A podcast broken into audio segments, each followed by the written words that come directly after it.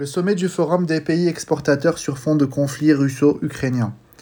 Doha a organisé ce mardi 22 février le sixième sommet du Forum des pays exportateurs de gaz FPEG en présence des dirigeants des 11 pays membres de l'organisation. Qatar, Russie, Iran, Bolivie, Égypte, Guinée équatoriale, Libye, Nigeria, Trinité, Tobago et Venezuela sur fond de crise russo-ukrainien qui a cristallisé toutes les attentions. Le forum a débuté ses travaux à Doha avec ses dirigeants afin d'examiner les moyens d'accroître leur production. L'émir du Qatar, Shir Tamim Ben Ahmad Attani, président du sommet, a affirmé lors de son discours d'ouverture que le monde a connu au cours des deux dernières décennies un changement majeur dans la carte énergétique dans laquelle le gaz naturel a occupé une place colossale. Il a également affirmé que son pays continuera à soutenir les efforts visant à protéger les intérêts des exportateurs de gaz et de leurs consommateurs tout en renforçant le rôle d'une transition vers une production à faible émission de carbone. L'émir n'a cessé de souligner l'importance du gaz naturel qui, pour lui, est, euh, est, la source énergétique la moins nocive pour l'environnement.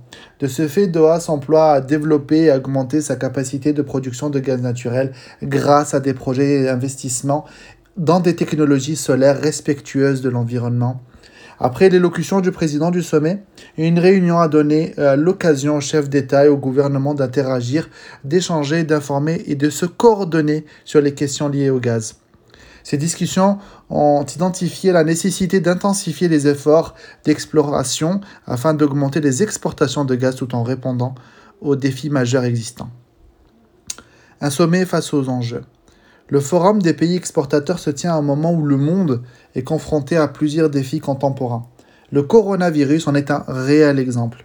La pandémie du Covid-19 a provoqué une baisse drastique de l'activité mondiale, entraînant à son tour une diminution de la consommation énergétique. Or, depuis la reprise des affaires, on assiste à une demande accrue et exponentielle sur le secteur de l'énergie fossile et notamment du gaz naturel.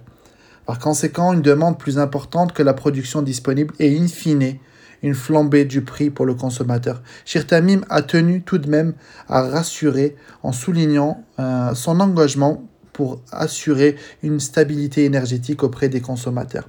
En effet, le Qatar a l'intention d'augmenter sa capacité de production de gaz naturel liquéfié de 77 millions de tonnes par an actuellement à 126 millions d'ici 2027.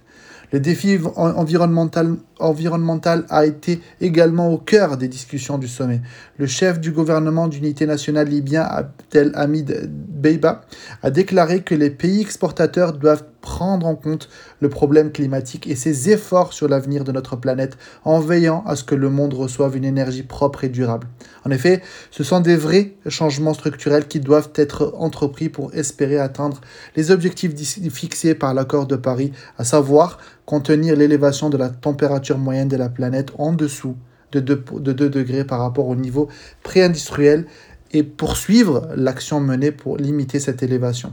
Un constat approuvé par le, euh, par le président algérien Abdelmajid Taboun qui s'est exprimé sur ce sujet. Il faut absolument améliorer nos solutions technologiques pour produire un gaz euh, propre et assurer la transition écologique, a-t-il dit. Le sommet face au conflit russo-ukrainien. Le gaz naturel russe est apparu sur la scène de la crise ukrainienne comme une préoccupation majeure auprès des pays présents au forum FPEG.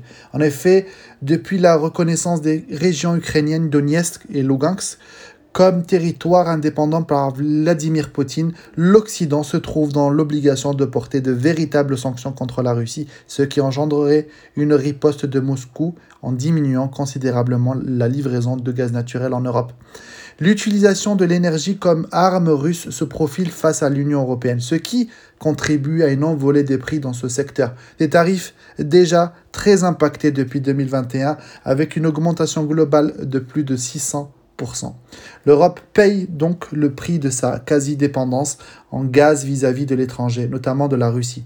Et dans ce contexte, le marché européen dépend, dépendant à plus de 40% du gaz russe pense qu'il est nécessaire de se diversifier en, approvisionnement énergétique en se tournant vers les autres membres du FPEG.